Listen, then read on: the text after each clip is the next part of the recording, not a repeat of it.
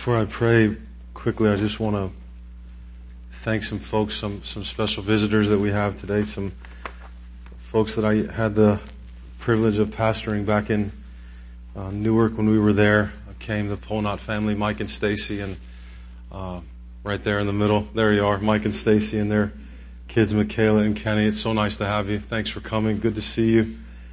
Let me uh, let me pray for us, and we'll we'll begin. Father, I thank you for the time that you've given to us to gather around what your Son has accomplished for us. Lord, I pray that uh, our souls would be opened by your Holy Spirit to hear your word. That, Father, the eyes of our hearts would be enlightened to take hold of uh, what has been accomplished for us as a means to understanding what is now uh, the calling that comes to us. So Father, would you help me speak clearly and uh, in a way that enables everyone to understand? Father, I pray that you would guide my heart and my mind while I speak, that you would be in control of my tone, my content, my delivery, everything. Father, may you be glorified. May every eye see, may every ear hear and come to Jesus. And this I ask in his name and for his sake. Amen. There was a movie that came out, I think, about 2004. It was another, it was an updated version of the King Arthur story, and this time it was just called King Arthur, and it starred uh, Clive Owen as as King Arthur, but it focused on the earthy side, the actual history of it that allegedly the legend came from. In the big battle scene at the end, the Battle of Badon Hill, the leader of the this Anglo-Saxon horde that was invading in through northern England uh, the villain named Cerdic, he's meeting with Arthur. You know, they have their little parley just before the battle. There was just a, this massive Anglo-Saxon army, very small army, if you could even call it an army in support of Arthur. And Cerdic says to him, the Anglo-Saxon king, I guess, says to him, wherever I go on this wretched island, I hear your name. Always half whispered as if you were a god, and all I see now is flesh and blood. You're no more God than the horse you're sitting on. And Arthur says back to him, speak your terms, Saxon. So Cerdic says to him, well, the Romans have left you. What are you fighting for? And Arthur says, I fight for a cause beyond Rome's or your understanding. And Cerdic says to him, look, I've come to make a truce here. You should be on your knees. And Arthur says, I came to see your face so that I alone may find you on the battlefield. And it would be good for you to mark my face, Saxon. For the next time you see it, it will be the last thing you see on this earth. And as Arthur rides away, Cerdic is looking at him and says to his back, ah, finally, a man worth killing. And it's just, it's such a good movie moment.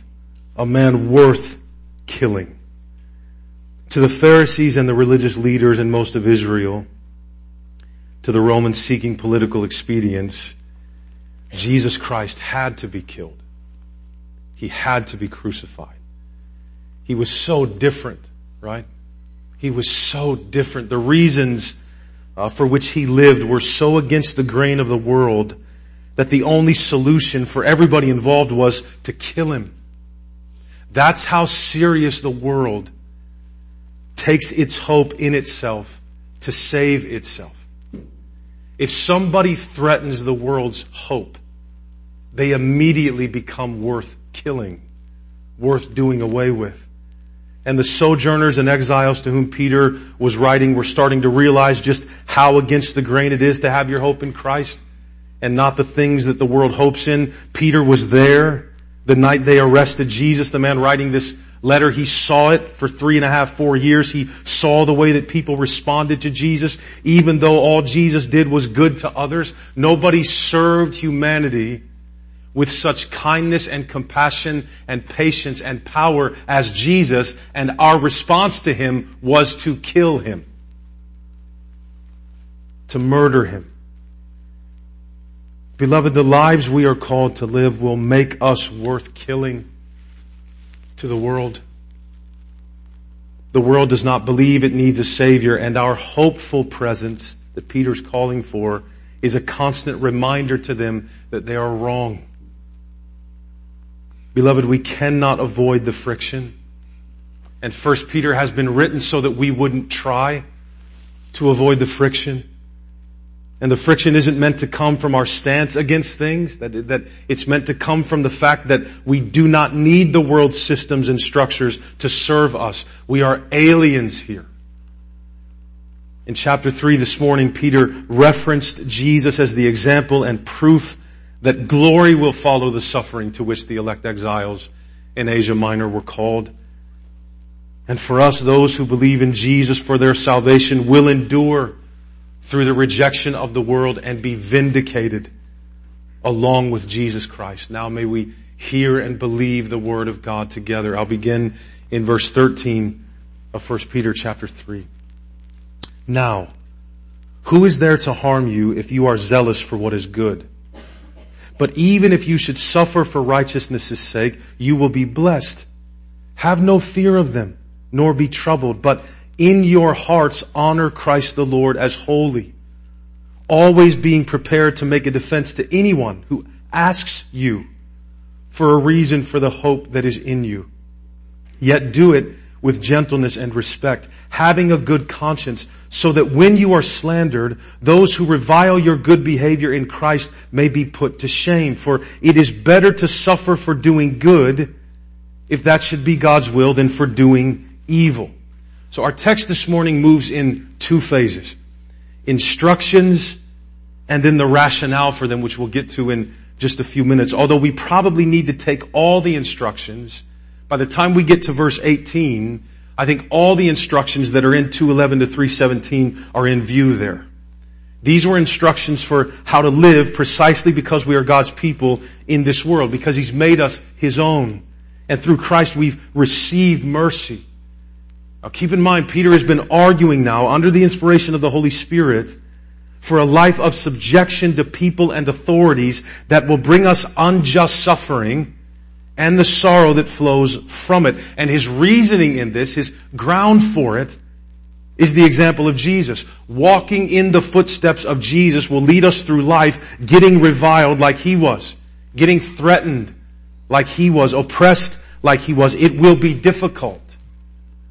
But living with hope in the midst of that will so beautifully display Christ that we will actually win a hearing among those who are persecuting us or are against us or those to whom we've subjected ourselves. There's something about that, Peter is saying. He has been for a while now. There's something about that, this lifestyle that displays Christ so clearly, His presence cannot be mistaken. Or the fact that there's something radically different that is worth understanding and identifying cannot be mistaken. So Peter's exhortation in light of what he's been saying in verse 13 sounds a little strange. Who is there to harm you if you are zealous for doing good? Apparently everyone. Right? I mean, everyone is going to harm us. What Peter is talking about though is the reality of our innocence, of our blamelessness when we live this way. When we live with our eyes fixed on Christ with hope in subjection to even unjust authorities. This goes back to verse 20 and what is gracious in the sight of God. We do not need to fear anything when we are living our lives submitted to the Lord's will for us in this text. We don't need to be afraid of anything. If we are submitting and subjecting ourselves with our eyes on Christ, we won't be guilty of anything they accuse us of. I mean, many of the martyrs, if you just think of the first century alone, they were accused of sedition and treason against Caesar, of trying to overthrow him. That wasn't what they were doing.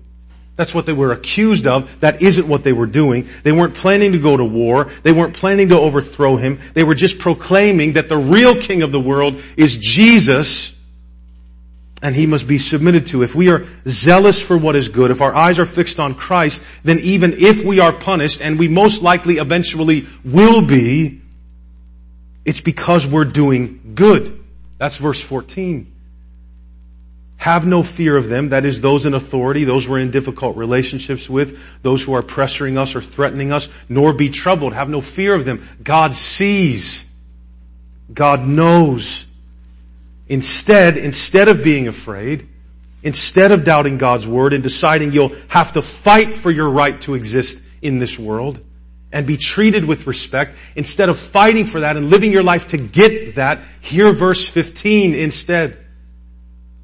Listen to this. But, you see that in 15, the contraction there. He, he's, he's telling us this is a different way to think.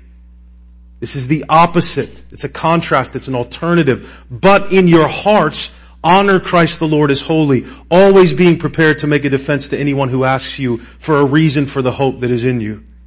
Yet do it with gentleness and respect, having a good conscience so that when you are slandered, not if, when you are slandered, those who revile your good behavior in Christ, that's what they're reviling, may be put to shame. I said contraction earlier. I think I meant conjunction. Sorry about that. Just dawned on me. The, the, the context of this passage is faithful submission in a fallen world. That's the context of the passage. So being prepared to give a defense for our hope here, beloved, is not about apologetics. It's not what he's talking about here. It's not about defending Christianity in the public square. That's not the context. It's not even speaking immediately of what we might normally think of as evangelism. This is about the chance to explain why we are suffering why we're willing to put ourselves in this position. Why are we willing to be subject to things that are against us? That's the context here. That's what this is about. If in our hearts we are heavenly minded, you see that? If in your heart you're heavenly minded, you're fixed on Christ, if the eyes of our hearts are fixed on Him and His example, His witness of a holy life, that's what you're seeing when you look at Him. His witness of a holy life that was free from the need to get or gain in this world, and his willingness to suffer unjust judgment at his hands, if you fix your eyes on him and he shapes your life because that's who he is, you are going to be worth killing to the world, so to speak. You will stick out. And not for what you're saying necessarily, but for the way you have hope in the midst of a suffering you are not trying to avoid at all costs. You're not deliberately trying to bring it on. You're just not trying to keep it from happening. Because when your hope is on Christ, when you're fixed on Him, it's just going to happen, is what Peter is saying. He's not saying go out and try to stir up trouble for yourself. He's saying exactly the opposite. He's saying if you live with hope, there will be trouble. It will get you noticed. You will stick out. He's preparing them. And by the Holy Spirit preparing us to live a certain way that He knows is going to bring sorrow and suffering. People will be wondering why we endure without complaining.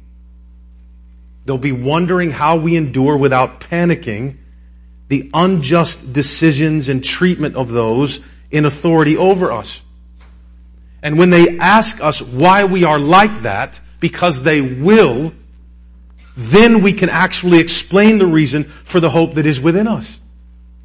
You see how that works? And then notice here, our tone our defense is not, this defending is not in a tone of anger or fear or defensiveness or panic or frustration. We respond, we answer with gentleness. Gentleness.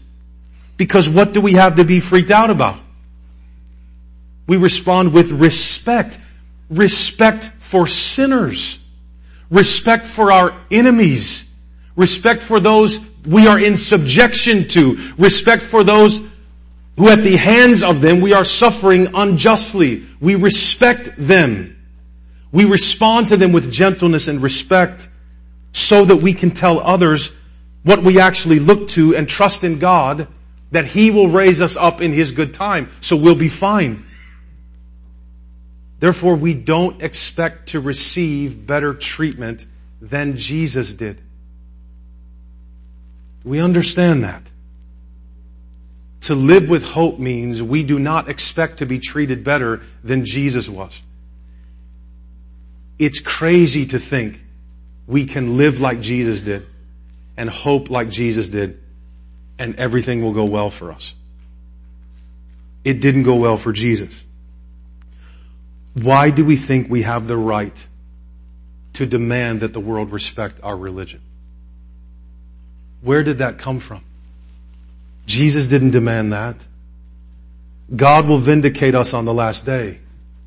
That's our hope. God will take care of shaming our enemies. We treat our enemies with gentleness and respect. God has the right to call them out on the carpet. We do not. We assume that we have to use power and pressure and influence and force a hearing to squeeze our way in and demand a voice. Can we consider something difficult this morning? Are we willing to consider something difficult to hear? It may be no wonder that the voice of Christianity is waning in America. We blame the culture. We blame its increasing unwillingness to listen to us. But why would people listen to people who don't have anything unique about them, like real hope? What separates our voice from any other truth claim in the world if we do not have the hope scripture calls us to? Why give a hearing if you're in the world to another demanding, shrieking voice that we're right and everybody else is wrong? Why give a hearing to that if you're a member of the world?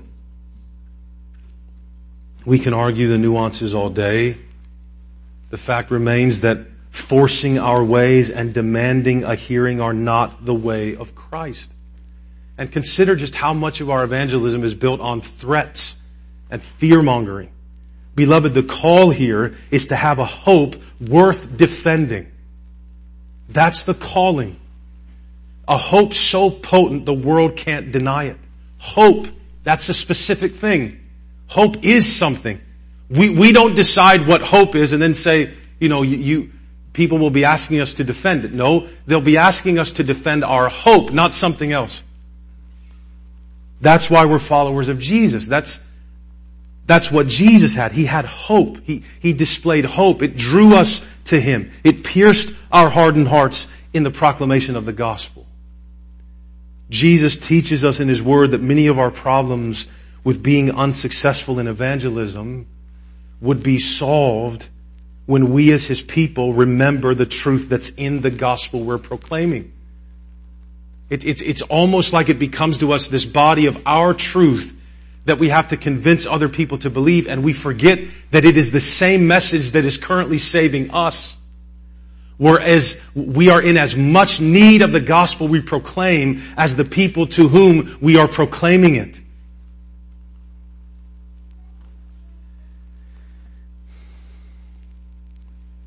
We need to remember that Jesus Christ has accomplished our salvation, beloved that we've been made into His people, that He has shown us His mercy, that He will keep His promise to us. We are going to have to fall out of love with finding a home in the world and trust Jesus Christ completely. We need our own souls transformed by the power of living hope or what we have will sound no different and look no different to a watching world. Just in your own heart consider this morning. Not in a way that crushes any of you, but in a way that, that pushes your eyes towards Jesus. When was the last time one of us was asked why we had so much hope? Have you ever had to defend your hope? Not asking you if you've ever had to defend your beliefs. I'm asking you if you've ever had to defend your hope. Peter says that is what we want to be prepared to do is to defend our hope. We are normally trying to drum up new strategies that assume evangelism will be successful when the right technique is used. Or when we hold the right places in power. Then people will understand. Then people will listen because they'll have to listen. Because we have a theology of glory instead of a theology of the cross. That's why we think that way. We don't win by asserting ourselves. Jesus didn't defeat his enemies by killing, but by dying so that they might live. And we find our salvation in that very same message. God's word says, listen, have something worth defending. Like, God doesn't need us to defend Him or the truth of the gospel we're meant to be transformed by the truth of the gospel to the degree that it makes us noticeably hopeful people in the midst of everything we're going through. Hope doesn't always look like a, a silly smiling face either. Hope is what it is. Hope is hope.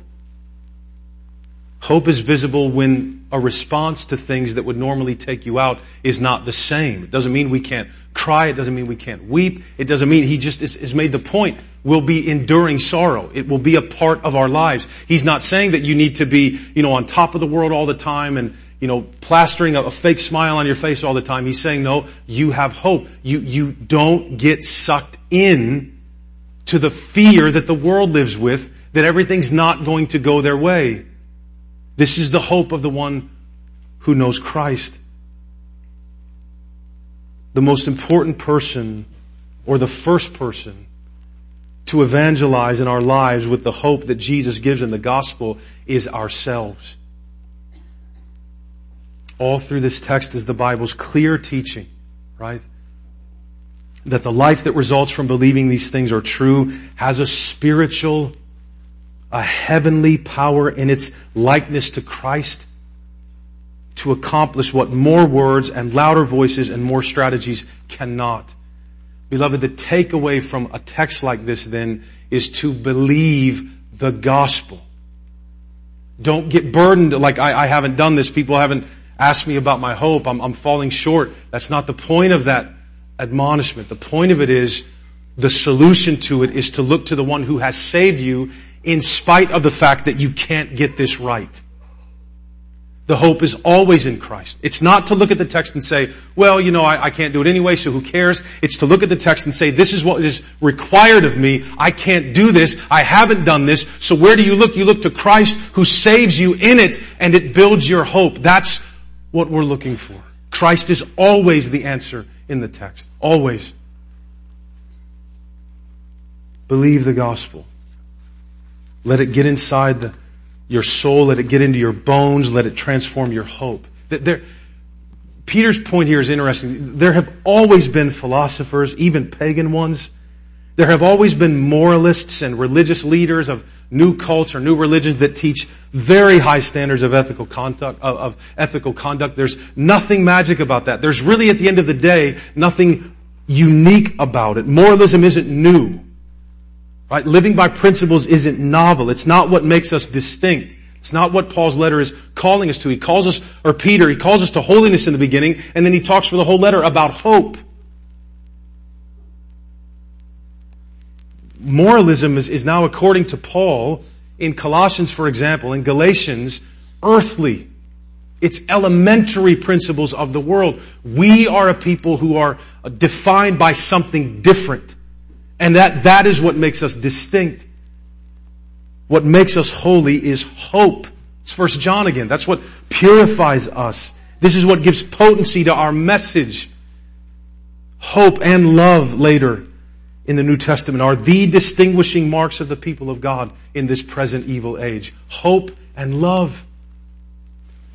Is that how we are defined by the authorities and by our enemies and, and those are the hopeful and loving people. Instead, we try to force them to listen to us by gaining power.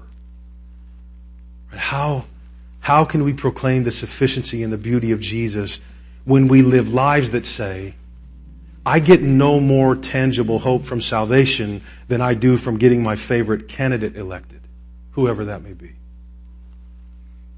Jesus believes the hope that is ours in Him through the gospel is so life preserving that you can live in gentleness and respect towards your greatest enemies, towards the biggest threats to your earthly freedom. This is what Jesus has for us in the gospel. This is a believe the gospel issue. That's what we're facing here. Come away, beloved, from the world. Come away from it. Be separate from it. Come out of it. Come away from the lies that this world can sustain your soul. That you need it to work for you. You do not. That you need a home here. We don't. Beloved, we're already dead. We have died and our lives are hidden with Christ in God. Hope, beloved, this will soon be over. This is a blip. Hope.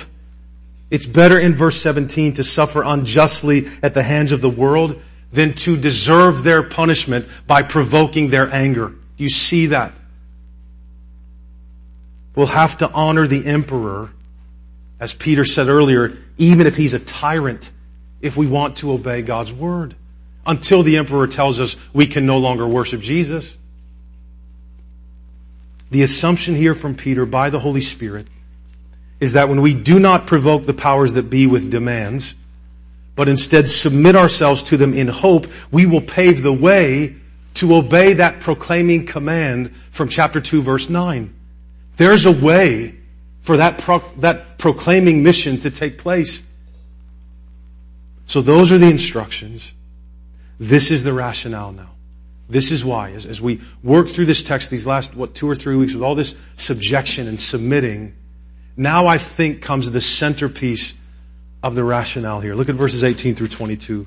For, because Christ also suffered once for sins, also suffered once for sins, the righteous for the unrighteous. See, that's the, that's the template. That he might bring us to God being put to death in the flesh but made alive in the spirit in which he went and proclaimed to the spirits in prison because they formerly did not obey when God's patience waited in the days of Noah while the ark was being prepared in which a few, that is eight persons, were brought safely through water. Baptism, which corresponds to this now saves you not as a removal of dirt from the body, so not as a ceremony, but as an appeal to God for a good conscience through the resurrection of Jesus Christ, who has gone into heaven and is at the right hand of God with angels, authorities, and powers having been, hear the word, subjected to Him. This is a traditionally debated text. I mean, it's hard, at least on a surface reading, to make sense of all the individual pieces. We'll try a little bit, but I don't want to miss the forest for the trees here. Context shapes meaning. Peter's main idea in these verses is not a doctrine of baptism. That's not the main idea. It's not the specifics of what happened to Jesus immediately after his death. The main idea that the Bible has, God's Word has come to us as a book in written form. This is a letter to a certain group of people in a certain real historical time, and now by the preserving hand of God, it has come to us as a body of literature. Divinely inspired, authoritative, perfect, without error, sufficient for us. So we want to read, we want to respect the fact that God has written to us. The main idea in verses 18 through 22 is the victorious Lord Jesus Christ. That's the main idea here. This text is here to hold up this calling we have to suffer, to endure sorrow while suffering unjustly. It's the rationale for it. The text starts with Christ's sufferings. You see, and it ends with His ascension. You see that? There's a deliberate and linear flow of thought to this text. Verse 18 starts with Jesus' willful submission to unrighteous rulers. But by the end of it, by the end of this little paragraph, a complete reversal has taken place, hasn't it? By the end of this text, the formerly submissive son is the ruling king seated at the right hand of God and everything, all angels, authorities, and powers are now subjected to him. The tables have turned. What's the purpose? What is Peter trying to tell us here? Jesus Christ, the once suffering servant, was completely vindicated and now sits victorious forever in heaven. There are two markers here that help us navigate. The first is Peter's use of that word subject again. We gotta remember now for almost two full chapters, you have 213, 218, 31. Peter has been calling the church and those in the church to the seemingly impossible task of submitting to ungodly authority in their life. But in this little paragraph, the tables have turned. Again, these same authorities and powers now, all of them and all the angels, fallen and unfallen, have been subjected to Jesus Christ. Christ is victorious. So Peter's intention here is clear. Isn't it? He, he wants to encourage followers of Jesus with the final outcome. What comes after suffering. To walk in the footsteps of Jesus is not just to suffer unjustly. To walk in the footsteps of Jesus is to walk in to incontrovertible, irreversible, eternal glory. That is also what it is to walk in the footsteps of Jesus in this world. Turning our eyes to heaven. That's always the strategy. Turning our eyes to heaven. We think primarily of the second coming of Christ almost exclusively in terms of like, you know, when and how and all these markers. You gotta figure it all out and Peter says, you've been told this for your hope so that you might accomplish your mission. So that word, seeing that word again, subject, or the form of it subjected to here, is an intentional marker for us to remember the context of the letter. And in addition to that is Peter's reference once more to, to, something he's done twice now, to our relationship with Christ. This is the third time Peter's brought the sufferings of Jesus to our minds. It's the third time in the letter. First, he told us about his costly death for us in 1:18 and 19. Then he told us of his suffering example for us in 2:21. So notice that the aspect of the work of Christ that Peter emphasizes for the most part, or has so far, has been the death, the suffering of Jesus. But the third time, this time, Peter appeals to his resurrection from the dead and his ascension. Jesus was made alive in verse 18 in the Spirit. He's gone into heaven in verse 22. That's a very different emphasis from the first two references to Jesus. So verses 18 through 22 are not about the weight of submission or suffering or death. They are about the final victory that will be gained through those things. So Peter is lifting our hearts and minds to heaven in the midst of this world because the once suffering Christ is already seated in heaven. That's where this letter is ultimately coming from to the people of God. It's coming from the right hand of God. He's saying take heart then. That's what he's saying. Look, you take heart. You are going to win also.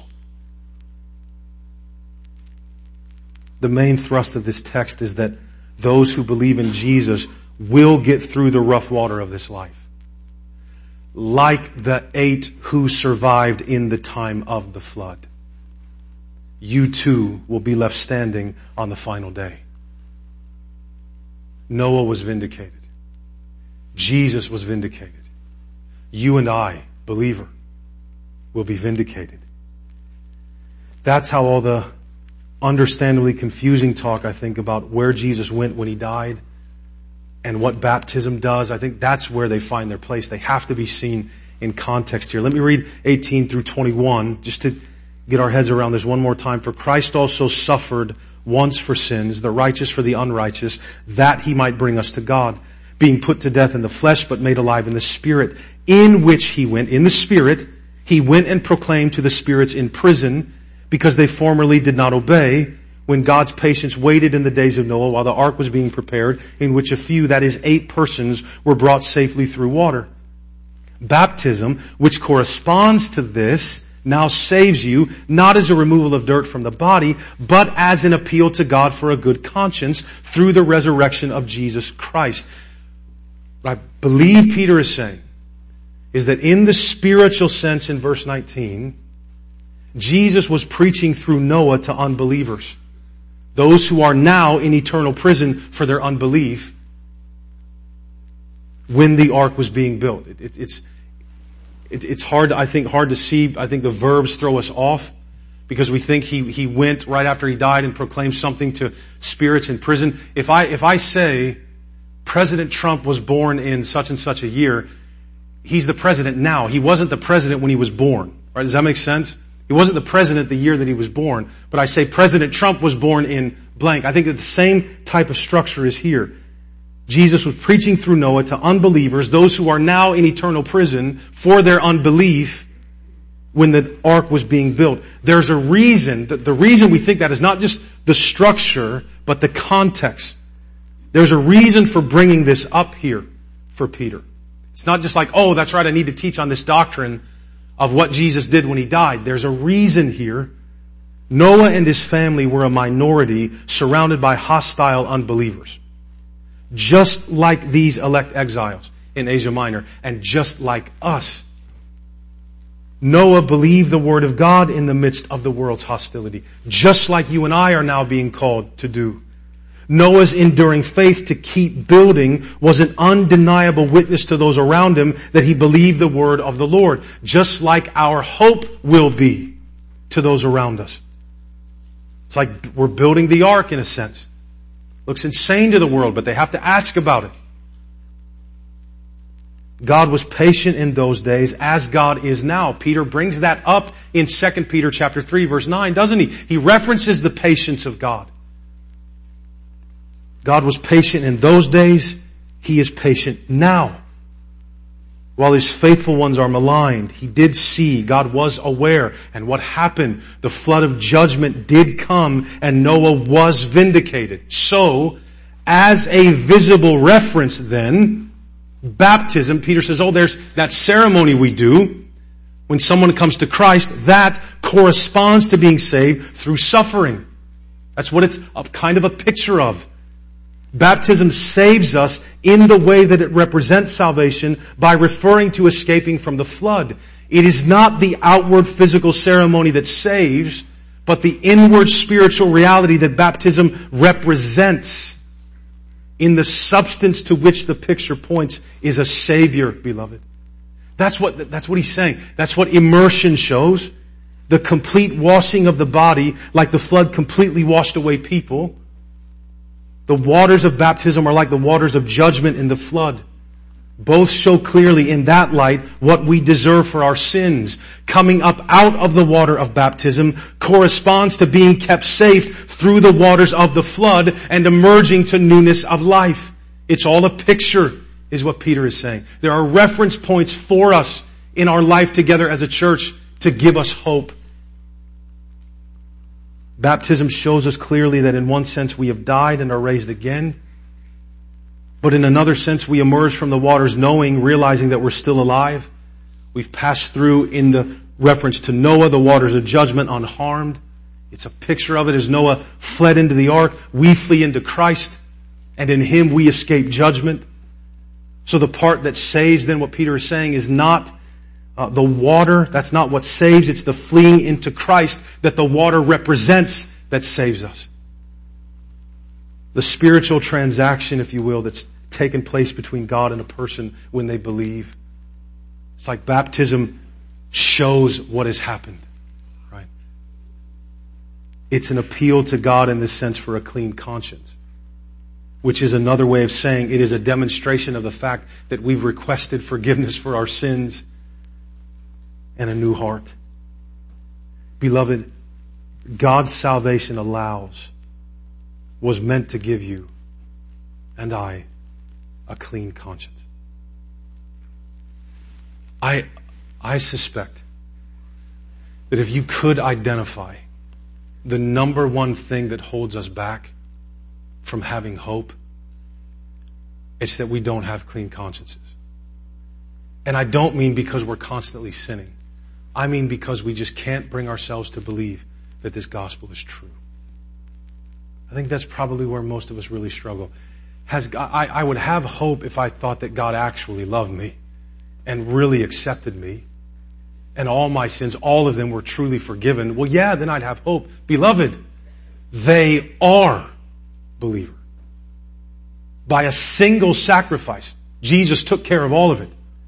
And He has perfected for all time those who are in this life being sanctified.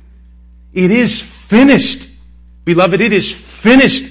You have every right through the accomplishment of Christ to a clean conscience. Believe it. Embrace it.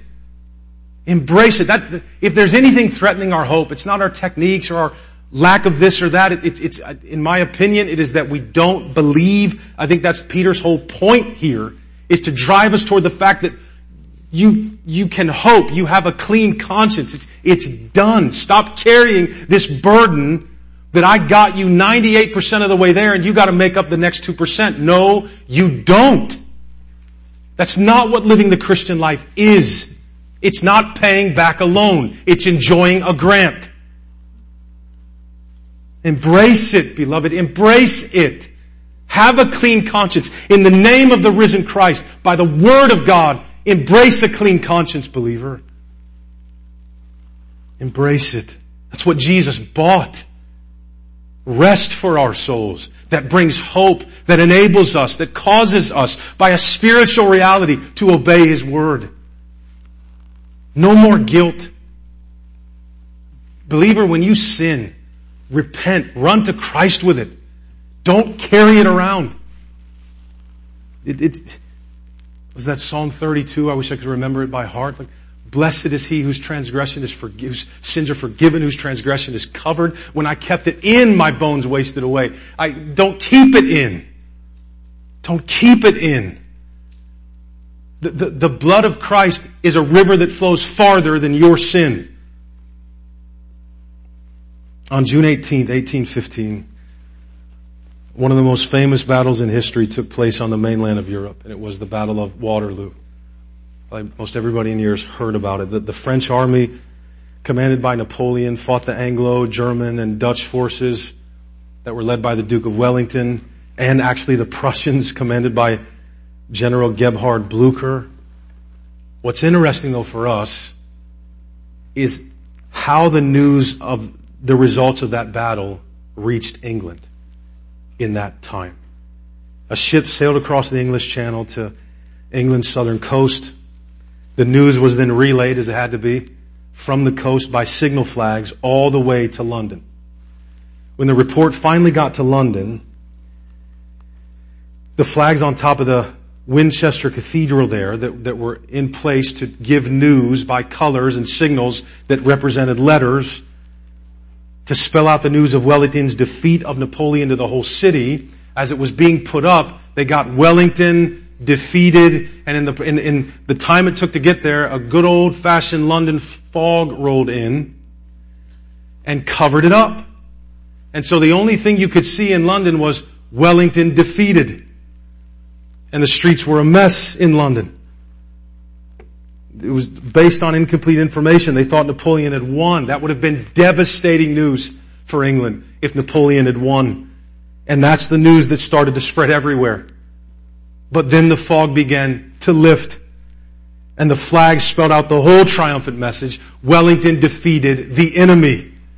And they were dancing in the streets in London. It was a huge defeat of one of the greatest enemies that nation had ever faced. Beloved, don't let the fog of enduring sorrow while suffering unjustly cloud the news for you that Jesus Christ is risen and has ascended in glory. That's what fog does. It covers up the news. The world will rumble and sway. I don't know what kind of world, what kind of America my kids will have. I don't know what kind of America I will have in the next 10 years. Yeah. It might be awful. I don't know. It might be intense. I don't know the world is going to rumble and sway. The fog is going to roll in. Don't be deceived by any of it, follower of Christ and child of God. Beloved of God. Don't be deceived by it. Don't be threatened by it. Don't have your hope shaken by it. Those who believe in Jesus for their salvation will endure through the rejection of the world and be vindicated along with Christ. That's the news. That's what the flags spell out. And nothing can change it. Nothing can undo it. Not today, not tomorrow, not ten years from now, not a million years from now, should the Lord tarry. You know, with the Lord is a, a, a, a thousand days is one year and one year is a thousand days and you say, Lord, you know, what if the Lord waits 10,000 years? It's like He's saying, well, I can't wait five more minutes. Like, it's, it's just not the same, beloved. I don't know how long it's gonna be. But His victory is your victory. That I do know. His vindication is our vindication. Because His perfect righteousness is our righteousness. Beloved, believe the gospel. Believe it. Embrace by faith the beauty of a clean conscience. Because we haven't washed away the record. God has. When God cleans, it's successful. Listen, the worst the world can finally do to us is send us home. So don't be afraid. He forgives sinners this morning, beloved. That's what Jesus is doing in the midst of this world. Frantically screaming in the water and Jesus is just driving the lifeboat around, pulling people out. Jesus gives hope because Jesus is hope. He forgives sinners. He gives life this morning. Repent of your sins. Come to Jesus. Come to Jesus. Why would you stay away? Believe in Him and have rest. Believe in Him and be saved. I'm going to pray. June will come as we sing our last song. I'll be down here in the front, willing to pray with any of you that need to come and pray for any reason. There are others that can come and pray with you as well if it is needed. So let me close. Father, I thank you so much for the finished work of the Lord Jesus Christ. I thank you for the hope that we have that it is not a potential reality if we do something. It is a reality bought for us by Christ who has ascended. And one day, everything and everyone that oppresses us, if they do not call out to you, will find out that they have actually been in subjection to you all along. So Lord, would you have your way in this place this morning, in this crowd? Lord, if, if there are those who believe in you for salvation but are struggling, Lord, would you give them this morning the reasons for their hope? Would you defend, O oh Lord God, the reasons we can have hope as we look to you? And Lord, if there are those this morning in here who have never come to Jesus Christ to save them, to be forgiven of their sins, to be restored, to be given life, and to be welcomed back into your home and to your table, Father, draw them, bring them, Make them know their need.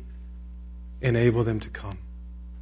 This I ask in the name of the risen and victorious Christ for us. Amen.